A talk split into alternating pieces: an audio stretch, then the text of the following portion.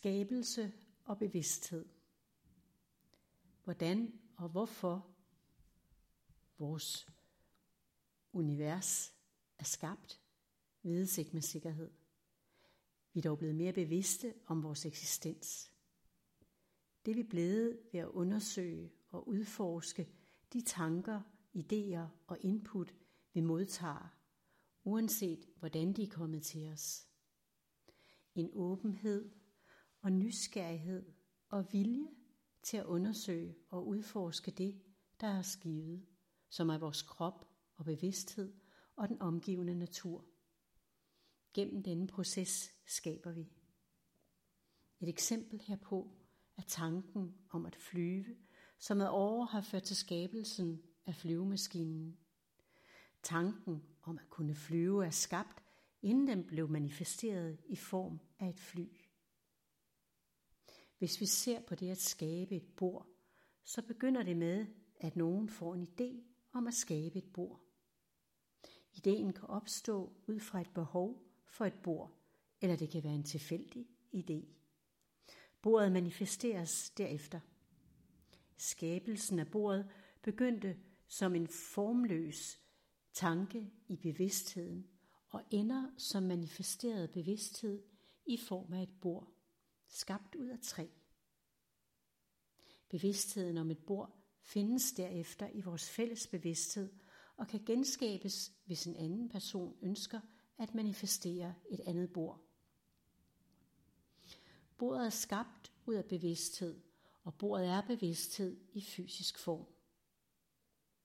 Et bord er ikke i sig selv i stand til at skabe et andet bord, men det materiale, det er lavet af, kan skabes på ny. Bordet har brug for en anden og højere form for bevidsthed for at kunne bringes i eksistens, akkurat som et menneskebarn. Bordet, træet og mennesket er alle skabninger, vi kunne kalde manifesteret bevidsthed, som langt hen ad vejen er i stand til at genskabe sig selv. Vi mennesker skaber ud fra de tanker, der opstår i os. Skabelse opstår ud af det formløse univers af bevidsthed og ud af det, der allerede er skabt. Mennesket har en enestående evne til at skabe, og denne evne kan give os en følelse af almægtighed, som når læger skaber liv ved en vitro fertilisation. Vi kan ligefrem tro, at lægen har skabt liv, og derved glemme, at ægget og sædcellen var der før lægen, før mennesket, før vi begyndte at skabe. Det kan være godt at minde os selv om ydmyghed i forhold til livets mystik. Vi er små brikker i livets store pustespil, og vi kan let blæse væk, også af det, vi selv måtte skabe. I lang tid har vi troet, at vi var styret af vores gener, og glemt, at vi har 99,9% DNA til fælles med et vilkårligt andet menneske. Igennem generne skabes det fysiske udtryk som øjenfarve og hudfarve, men også vores forskellige fysiske lidelser. Vi ved ikke, hvad der aktiverer og deaktiverer generne på et givet tidspunkt i vores liv. Det kan være flere forskellige faktorer, såsom vores indre tilstand, vores egen kemi, men også ydre faktorer som det miljø og de mennesker, vi måtte komme i kontakt med. Med andre ord, generne påvirkes af vores indre kemi, som også omfatter vores tanker og følelser og det vi indtager foruden den ydre kemi, som eksempelvis kæresten, chefen og luften vi indånder. Uendeligt meget kan påvirke vores indre kemi, som kan manifestere sig i det fysiske udtryk gennem vores gener. Det skal nu ikke vække uro, for vores celler udskiftes løbende. Vores unikke sensitivitet og intensiteten af indtrykkene og alt det, vi ikke ved, som eksempelvis meningen med det enkelte menneskes eksistent, influerer også på det, der manifesteres gennem generne. Nogle mennesker kan således overleve radioaktiv stråling, rygning, narkotika og alkohol i overvis, mens andre bliver alvorligt syge af tilsyneladende intet.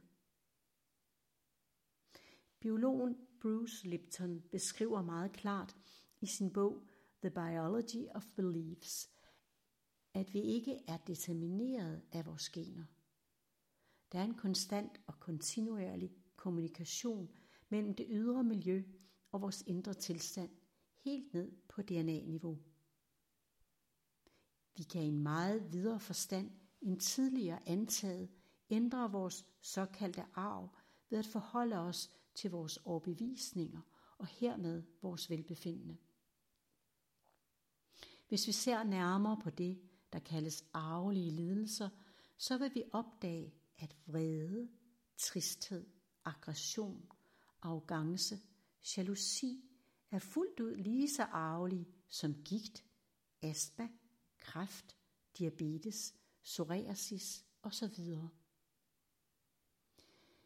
Vi arver også en måde at forholde os til vores følelser og overbevisninger og det vi møder i verden, og det kan resultere i lidelse.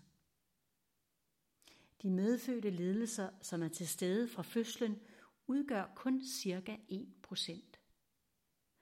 Absolut langt de fleste lidelser opstår som følge af vores måde at forholde os til os selv og omverdenen.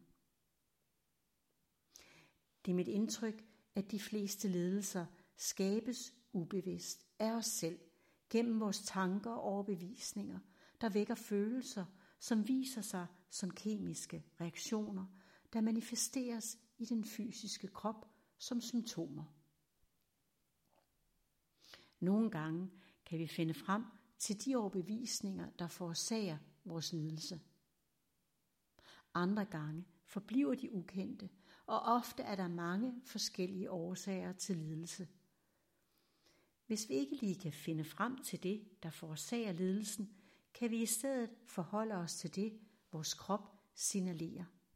Som eksempelvis at hvile i stillhed, hvis vores krop og sind lider under aktivitet.